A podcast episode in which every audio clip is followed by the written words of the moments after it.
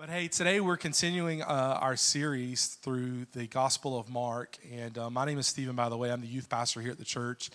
And uh, we're continuing our series today through the Gospel of Mark. And I believe today is the 43rd installment in this series. And so it's been a great series so far. And today we're going to be talking uh, in Mark chapter 12, starting in verse 35. Um, but before we get to that, I just want to tell you just a quick little story uh, about when I was a kid. Um, growing up, we had a local Christian bookstore in town. Did anybody grow up with a Christian bookstore kind of in your town? Um, they had a lot of like kind of fun names for these Christian bookstores. Uh, I know my Christian bookstore, it was originally called the Olive Branch, and then they later changed it to the Lamb's Well, and then I think at some point uh, they made it into an Olive Garden. And so I don't, I don't know. Uh, if they still sell Christian stuff there or not. But uh, but growing up, we had this Christian bookstore, and they had all kind of like necklaces and Bibles. And uh, if you're kind of unfamiliar, it's like anything related to Jesus that you could like buy, I guess, uh, like choir robes, special order only. Uh, you could burn your own mix CDs, like they had like blank CDs there. You could pick different songs and stuff. I always thought that was kind of cool. Uh, when the new Wow worship would come out every single year. But there was uh, one per, there was one particular gift my mom bought me one year uh, for my Christmas or birthday or something, and she got it from this Christian bookstore, and it was a poster. And the poster had all these different names for God on it. So at the top it said, He shall be called. And then it like lists all these names for God in, in the Bible, some of which you've you know heard before. Uh, you know, it's like Jehovah Jireh, or He's the light of the world, or the Rose of Sharon. And uh, it just kind of kept going on and on and on. And then at the very bottom, it said, He's the King of Kings, He's the Lord of Lords. And then, really big at the bottom, is the word Jesus Christ. And every morning when I would wake up, before I would go to school, I would read these names on this poster. And it was very encouraging to me, even as like a middle schooler and a high schooler. And then, um, so I became, I became a little bit more familiar with the names of God. We sang about some of the names of God this morning, oh, powerful worship, powerful songs just talking about what it means for God to be our Adonai and, and uh, Elohim. And we're going to be talking about some of that today. But growing up a, a, a, kind of a Christian kid, there's something that happened to me along my faith journey, and it was this. I began to know a lot about God. I, I, knew the facts, I knew the information, I knew what they taught me in Sunday school, I knew what they taught me in kids' church. But oftentimes, that, that knowledge that I had of God did not always translate to a change of my heart. I knew a lot about Jesus, but I didn't know Jesus personally. And I think if we're honest with ourselves, there's a lot of people in the room that you might fall into that category. And, and if I could just kind of throw out an idea to you that, that maybe, maybe the category that you would find yourself in is that you're a Christian skeptic.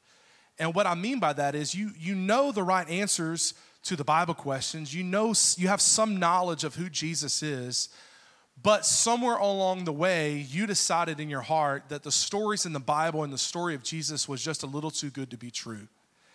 And if you find yourself in that place today where you're like, you know what, I'm coming to church because my wife wants me to go, or I'm coming to church because maybe my parents make me come here, or, or, or whatnot, I want to let you know that you found yourself in a place where today I want to encourage you a little bit and I want to and challenge you as well because I have found myself in that place before too. Um, I, I want to just be an encouragement to you that the stories about Jesus that you heard as a kid, they really are true. They really did happen, and we're going to talk a little bit more about that today. Um, and there's a second group of people I want to talk to as well, and these are the people that maybe you've been saved for a long time, like Jesus signed your yearbook. That's how long you've been saved, right? And and you've just been saved a long time, and, and maybe you've become a little judgmental or a little harsh towards people who are far from God. I want to talk to you and challenge and encourage you as well. But if you would open up your Bibles today, Mark chapter 12, starting in verse 35, I'm going to read the text for you.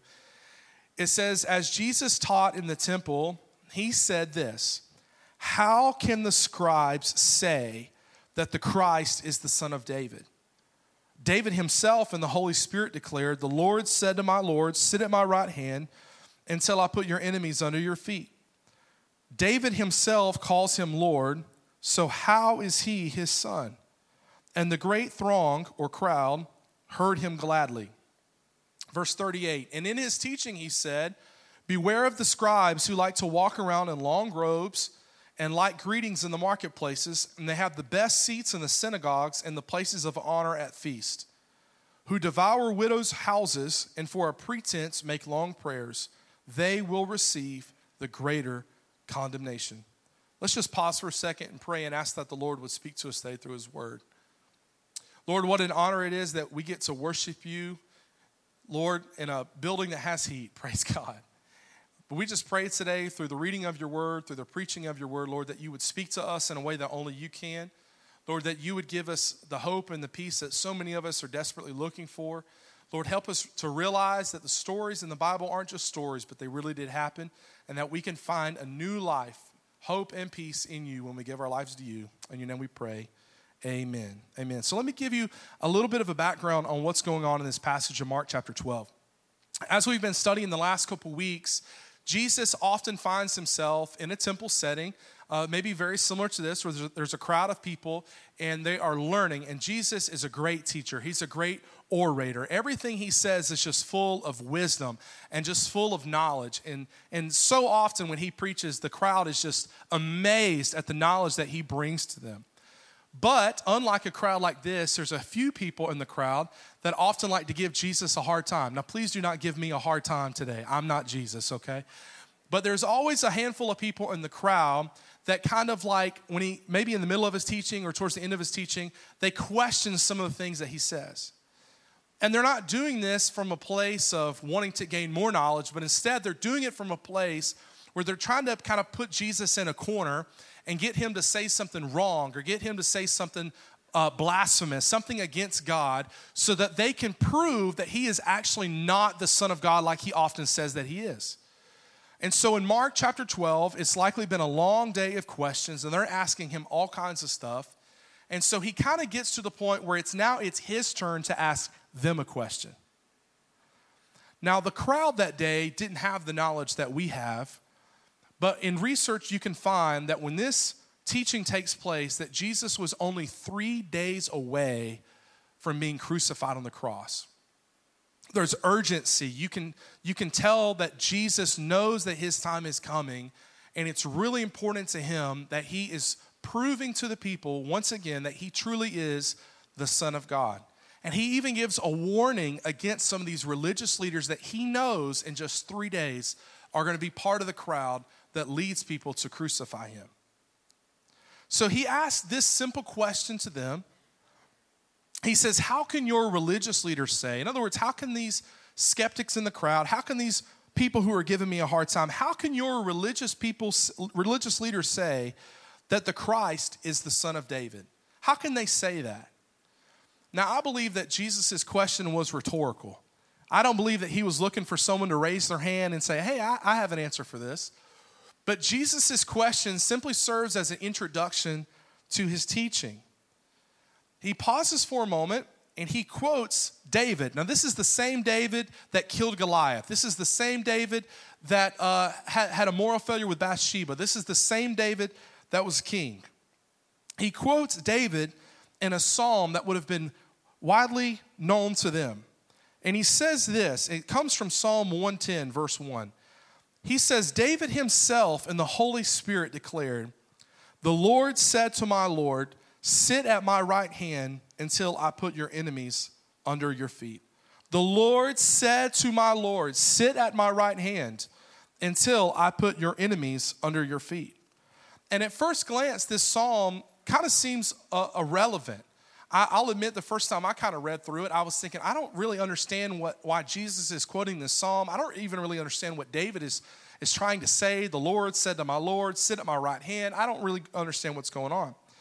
But you see, the Messiah in that day and age, it was, it was understood and an accepted truth that the Messiah would one, be, one day be the son of David. I mean, this wasn't even something people would argue about. I mean, it's kind of like a baseline. Like everybody would have been like, yeah, of course. Yeah, we know what we know what it says, you know, in scripture. We know that that the Messiah is going to be a descendant of David. And this is still a popular belief today among Orthodox Jews that the Messiah will come from the line of David. The listeners in the crowd were probably thinking, where is he going with this? You may be in the crowd today going, where is he going with this? But there's something special in this one verse that jumps off the page that's not seen at first glance.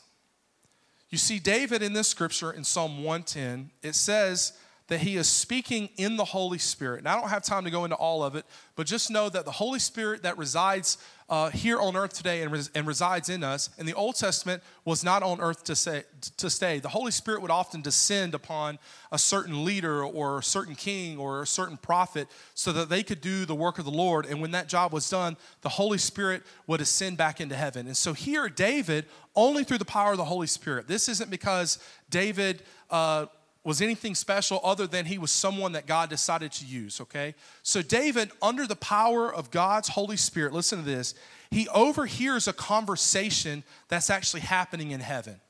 Now, I know that seems pretty crazy to think about that a human being on earth could like somehow tune in, tune their radio in to like heaven's broadcast.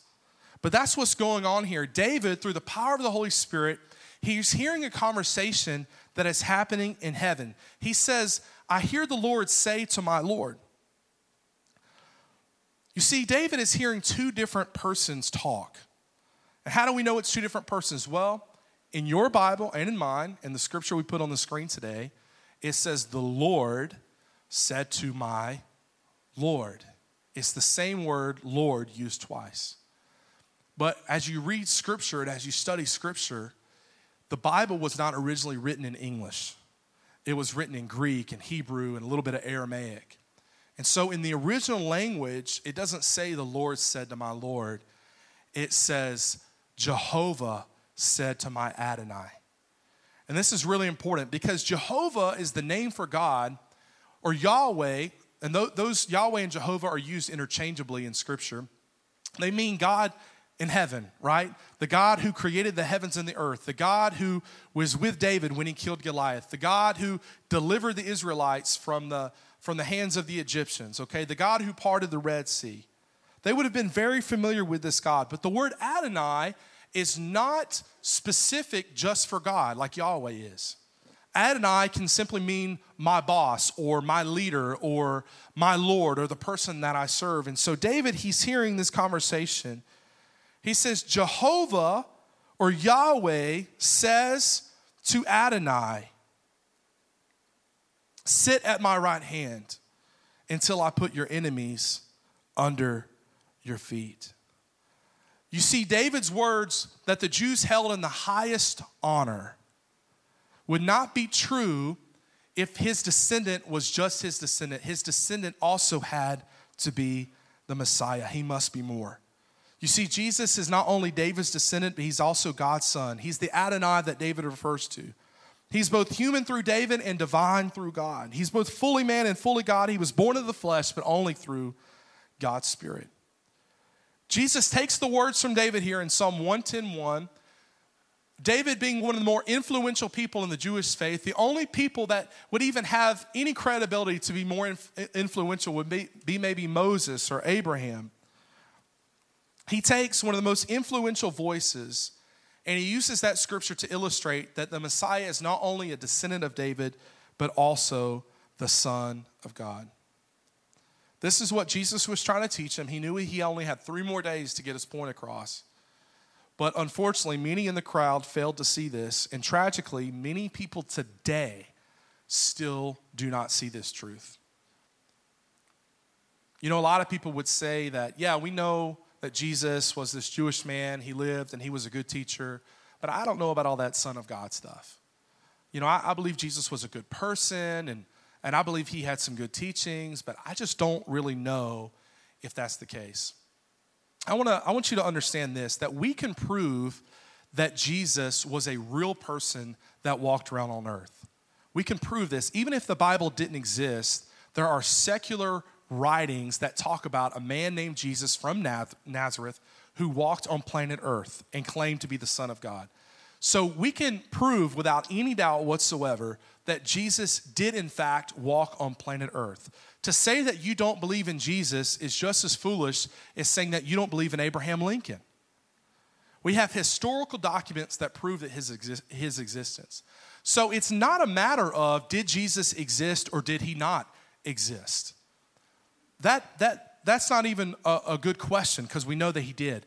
The better question you have to ask yourself is is what Jesus said actually true? was he really the Son of God? Was there really a kingdom of God that is beyond our, our, our own comprehension? It kind of reminds me of this. When, when I was in high school, I had a teacher uh, named Mrs. Hilliard. Are there any teachers in the house today? Just wave at me. Teachers, administrators, people that serve in our schools. Hey, God bless you guys. Can we give it up for these folks? Just thanks for serving and serving our community.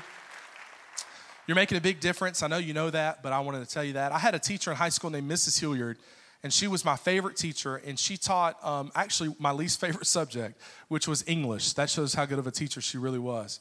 But Mrs. Hilliard, she, she taught English, and um, she was a great teacher. She was very loving. She was very kind. I'm pretty sure Mrs. Hilliard was actually the oldest teacher that I ever had um, because she retired like the year after I graduated. She had, she had served a really long time. But Mrs. Hilliard, she was, uh, man, great. She was kind, she was gracious, just thoughtful. Um, she always made you feel smart, even if at times you weren't really acting smart. And um, just a kind person. So I had her for English, and then later on, I had an opportunity to sign up for kind of like an elective, an extra class, and that she taught, and it was called SAT Prep. And God knows I needed that class more than anybody else. And so I signed up for uh, SAT Prep with Mrs. Hilliard, and once again, she was amazing, and, and she taught me so many things that really did help me improve my score. And my mom made me take that test so many times and it's because I wasn't scoring very well. And my mom was like, if you would just take it again, bless God, we're going to pray this time. And uh, maybe you'll just get a little bit better score. But through a lot of prayer from my mom and through the teachings of Mrs. Hilliard, uh, my score did improve.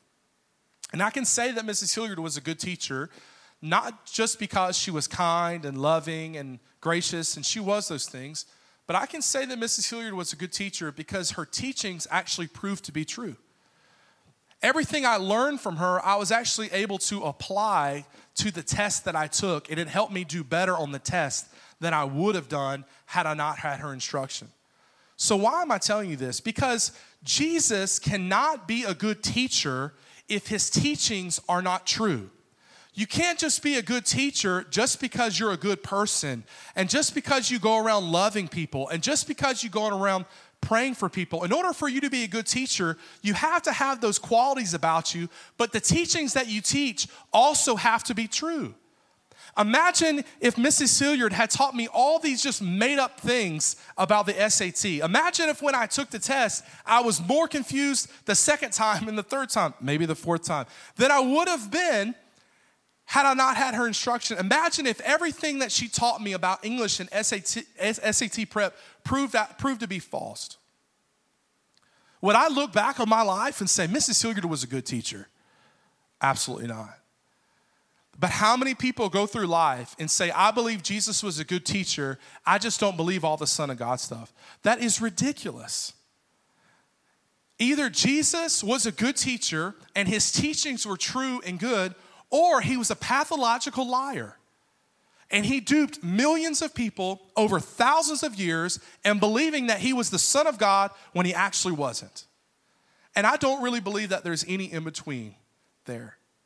Jesus, he's the Son of God, he's the descendant of David. It says this in Revelation chapter 22. It says, verse 16, it says, Jesus, I, Jesus, have sent my angel to testify to you about these things for the churches.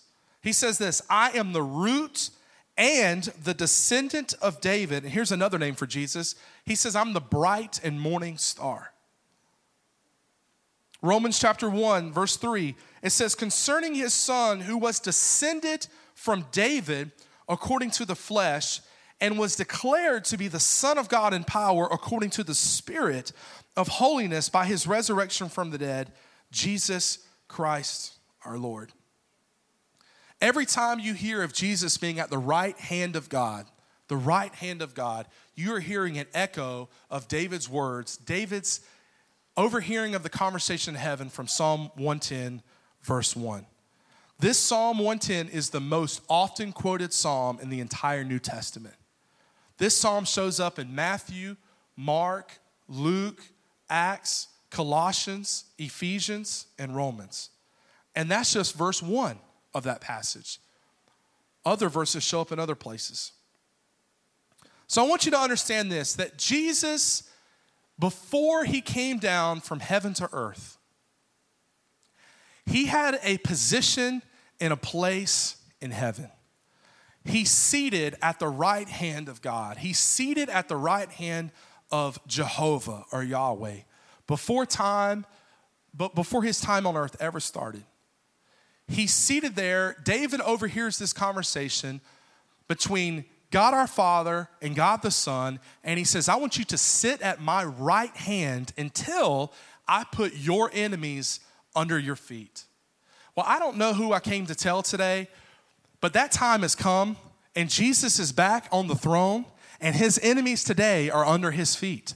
Because when he died on the cross for your sins and for my sins, he beat death, he beat hell, he beat the grave. And today he sits at the right hand of God, and his feet are propped up on the enemies and the people who try to bring him down. So if you find yourself in the room today and you feel like I'm absolutely going through the worst time of my life, can I tell you this? That there's a God in heaven. His name is Jesus. He's your Adonai. He's your Lord. He's your Savior. And He sits at the right hand of God. And He is believing for you right now that if you would just give your life to Him, that you could also overcome the sin and the problems in your life. Jesus seated at the right hand of God He's got the perfect view, the perfect place. He sits at the seat of authority. You know what he does? He looks down on earth and he sees all of us and everybody throughout history and our sin and our brokenness. And you know what he says? I'm going to leave my seat of power and I'm going to go down from heaven to earth and I'm going to take on human form. Now, he could have showed up like these kings that we talk about in the Bible. He could have showed up as the King of Kings and the Lord of Lords and pomp and circumstance and a, a, and a fully grown man. He could have done that if he wanted to. But instead, he decided to come to earth as a human, and not just any human, but the most vulnerable and humble way you could ever show up as a human being. He showed up to likely a teenage mother who wasn't even married and he showed up as a baby. And he lives this perfect, sinless life. Not perfect in such a way that he didn't have problems. He had a ton of problems. Not himself, but there was so many problems around him that he had to overcome and he had to deal with. But despite his problems and despite all the people who tried to come against him, despite the people who were constantly questioning him, despite all the religious leaders of the day, he lived this perfect, sinless life, and every single place that he went, he did something that was just completely uncharacteristic of the religious leaders, where they always wanted to keep their hands clean and they didn't really want to deal with people who had a lot of problems, and they had these long robes and they had all this ceremonial washing and the things that they did to kind of separate them from sinners. Jesus shows up and he says, You know what? I'm going to be a friend to the prostitutes in town.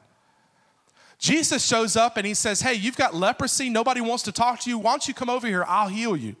Jesus surrounds himself with this ragtag group of disciples, these 12 men that most people didn't think very highly of.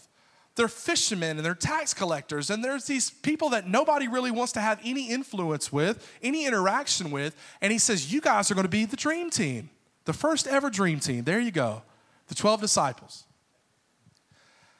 And everywhere he goes, he preaches and he teaches about the good news he says, You don't have to live in your sin. You don't have to live in your shame. Ignore what those religious leaders have put on you. There's a greater way that you can live your life if you would just come to me.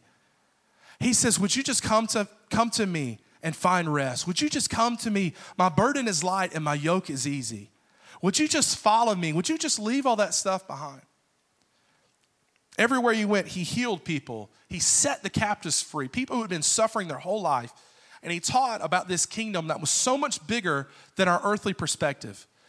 He talked about this kingdom of God, which was really God's perspective of us from heaven to say, you don't have to live like this. You don't have to live in this habit of sin and just feeling beat down all the time.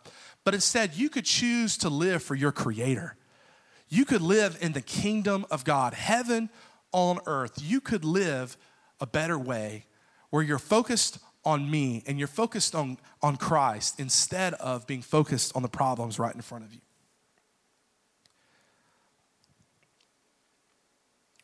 Yet he knew in three days from this passage, in three days, the religious leaders were going to lead the charge and have him crucified. And so he says this in the second part of this teaching. He, he gives a warning in verse 38.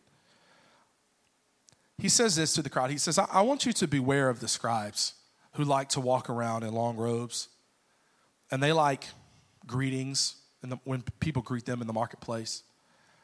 He goes, These people, they have the best seats in the synagogues and the places of honor at feast. But what you may not know, he says in verse 40, they devour widows' houses, houses, and for a pretense make long prayers. They will receive the greater condemnation. I understand today that most uh, religious scholars um, don't walk around in long robes. And uh, I know uh, our world, we don't have like some big marketplace where like everybody goes all the time. So I kind of took this passage and um, I kind of put it in my own words a little bit. So here it is. This is the same warning that Jesus gave back then, but I want to kind of give you the same warning today. Watch out for religious scholars and proud pastors. These people love to walk around in fancy clothes and they live to receive attention and compliments. They're very proud of their prominent positions and they try to sit at the head table in the best seat at every opportunity. But behind the scenes, they often exploit the weak and helpless.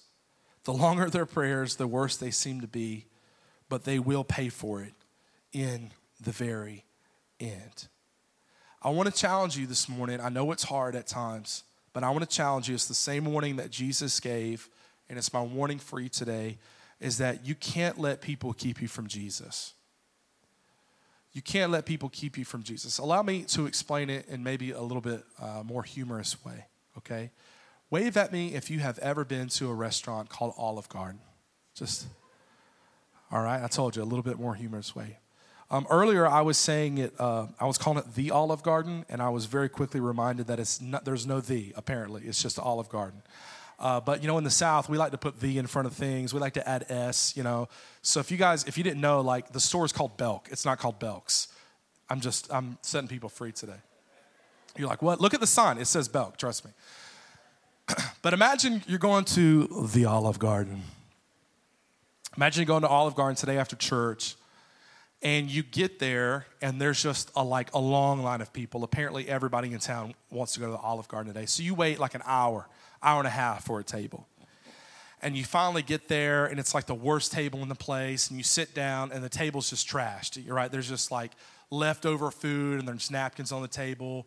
The service is terrible, they take forever to get there they finally get there, they, they take your order and they bring your food and you start to eat it and you're like, oh, wow, this food is cold, fresh out of the microwave. And uh, you look at your plate and there's like a hair. There's a hair in your food. And you're like, you know what? It's just a hair. It's no problem. So you just kind of move the hair to the side. Uh, anybody ever do that? Okay. I'm like, it's probably my hair. I don't know. Uh, just, one hair, I'm good. I'm, I'm good with a one hair meal.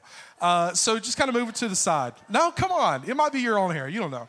It depends. It depends. Instead of, anyway. So I move the hair to the side. Well, then I look down at my food and I see like a little bug. I'm like, okay, all right. I, I got a one hair limit. I can't do a hair and a bug. And then you keep scooping around, and the next thing you know, you find a hair on a bug. And you're like, come on, man. Like, I can't deal with this.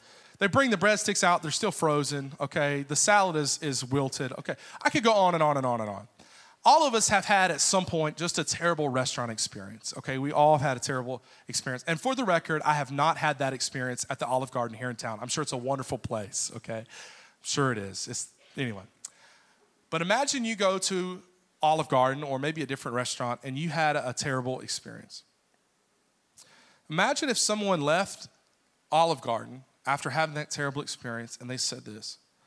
Imagine if they said, I will never eat Italian food ever again.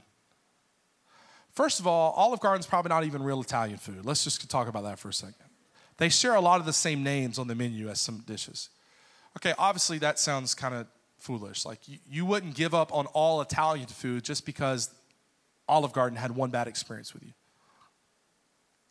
But how many times do people give up on the Lord and give up on church and give up on Jesus because they went to one church somewhere in some place and they had a terrible experience? or someone did not serve them well. And um, I want to speak to those people just for a second. I know that um, not every church is healthy, and I know not every church has a good pastor like, like we do. And I know um, many of you in the room have likely come from different churches over the years, and you've had different, maybe a pastor or different leaders who have not treated you uh, very Christ like. And um, I, I, don't, I don't know everybody's story, um, but I just wanted to take a moment and just say that that pastor um, is, or that leader is likely never to apologize to you for what they did to you. But um, I, want to, I want to apologize on their behalf and, and just say, I'm so sorry for what that leader said to you or did to you. Um, there's a word that is kind of popular in um, like church leadership circles right now, and it's this word, it says de-churched. Not unchurched, but de-churched. And what de-churched means is it's someone who at one point in time, maybe when they were a kid or even older, they came to church, but because they had a negative experience, whether it's at the church or with the pastor or leader or whoever, they stopped going to church. And I want to challenge you that you can never let someone keep you from your relationship with Jesus. I know a lot of people say that they represent Christ and then they don't act Christ like. Please don't hold Jesus accountable for the sins of men and women who have done wrong against you. And I don't say that from a place of, um, like, I've got it all figured out, but I, I say that from a place as someone who um, I've experienced some of that in my own life. I've, I've had some church hurt before, not at this church, but at other places. And uh, it's really hard. It's a real thing. And I just want to say if that's you today and you came to today's service and you're giving God an opportunity or giving this church a chance, man, I'm so proud of you. Thank you so much for doing that. I know that takes a lot of courage to do that. And uh, here at Greenville First, man, we just want to serve you and serve your family and be a blessing to you. And, and I hope we would never do anything to get in the way between your relationship with Jesus. But the warning that Jesus gave all these years ago beware of the religious leaders it's still a good reminder for us today. Of course, we know how the story goes. Three days later, we're going to hear about it several times over the uh, upcoming weeks as we continue our series in Mark. But three days later, these religious leaders formed a crowd and they had Jesus crucified, nailed to a cross for your sins and for mine. But the good news is, after he was crucified, he rose again. And this is what we celebrate at Easter every year. We celebrate his, his incarnation, he, he, him coming from heaven to earth as a baby. We celebrate that at Christmas time. And at Easter, which is right around the corner, believe it or not, it's, it's in March this year, which is crazy. But in, at Easter, we celebrate his death, burial, and resurrection. And at first glance, you may say, well, why is it at Easter that we're celebrating his death? Why are we celebrating the fact that he was nailed to a cross? Oh, there's so much more to it than that, friend. We're not celebrating his death. We're not just celebrating the fact that he was nailed to a cross, but we're, what we're actually celebrating is the fact that he rose again. Because through his death and sacrifice on the cross, he overcame death, hell, and the grave. I'm preaching this morning. Can I get an amen? Come on, help me out, somebody. So, the fact that Jesus rose from the grave, the fact that he ascended back into heaven, it means that through the power of his Holy Spirit, the same Spirit that spoke to David in Psalm 110, the same Spirit that rose Jesus from the dead is available to all of us today, and the same Spirit that did all these things is available to us so that we can overcome spiritual death in our own life. I want you to understand this full circle here. Psalm 110, David is hearing a conversation in heaven between Jehovah Yahweh and his Adonai, his Lord and Jesus. Two different persons. He's hearing this conversation. What's the conversation? Yahweh says to Adonai, says to Jesus, He says, I want you to sit at my right hand until I put your enemies under your feet. Well, today, I can tell you this that he's back in heaven and his enemies are under his feet. But Jesus is not just sitting in his chair in the reclined position, waiting on his time to return back to earth. No, he is actually very busy. Let me tell you what Jesus does every single day. He sits at the right hand of God and he does this. Romans 8, verse 34. It says, Who is to condemn? Christ Jesus is the one who died, but more than that, who was raised, who is at the right hand of God, who indeed is interceding for us. Hebrews chapter 7, verse 25, it says, Therefore, he is able to save completely those who come to God through him because he always lives to intercede for them. It says, Such a high priest truly meets our need. Jesus, he is the one who is holy, blameless, pure, set apart from sinners, exalted above the heavens.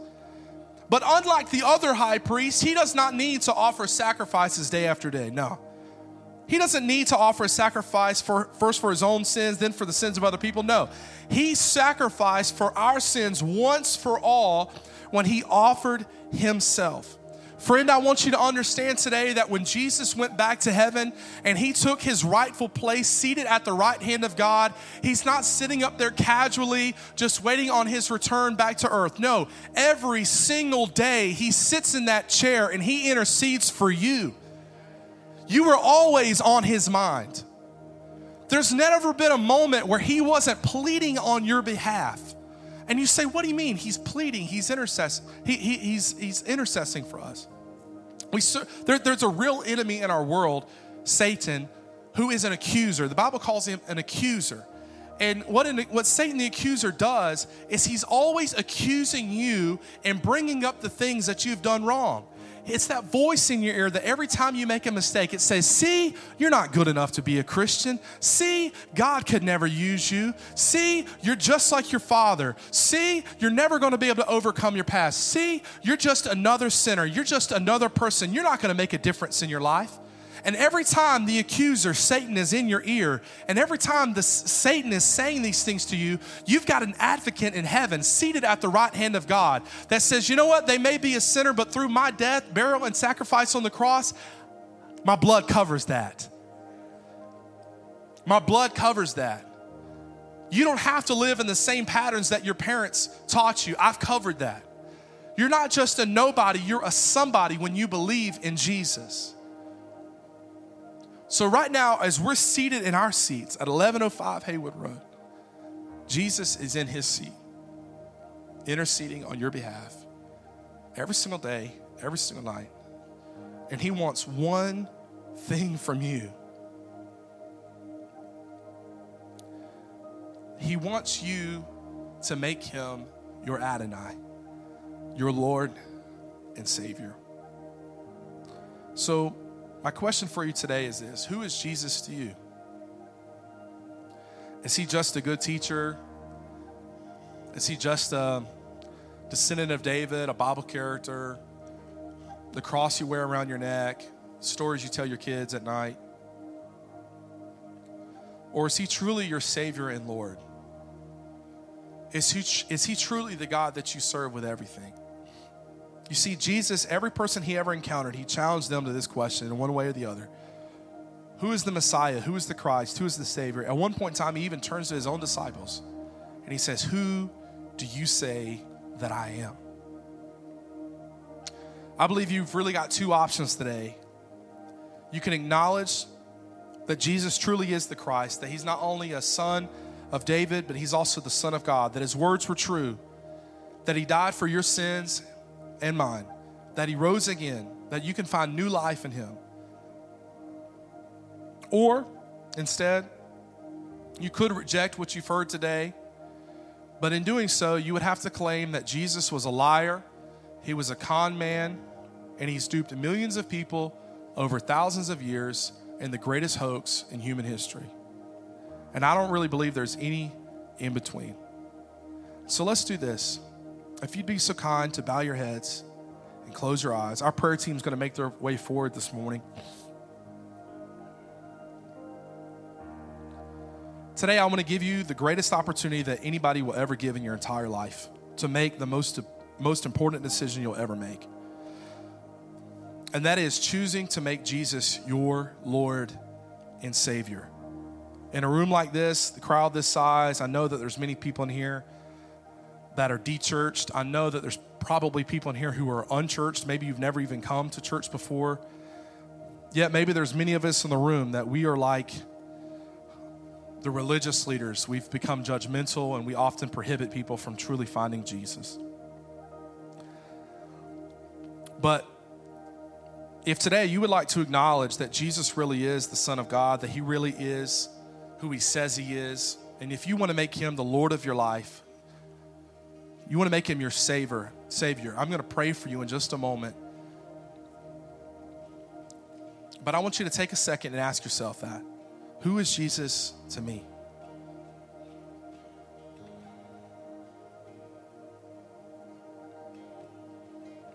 If that's you today and you want to make a commitment to Jesus, you and you would say, you know what, Stephen, I, I know that I need the Lord. I, I know that I need to make him my Savior. It's, it's been a long time, or maybe it's the first time ever.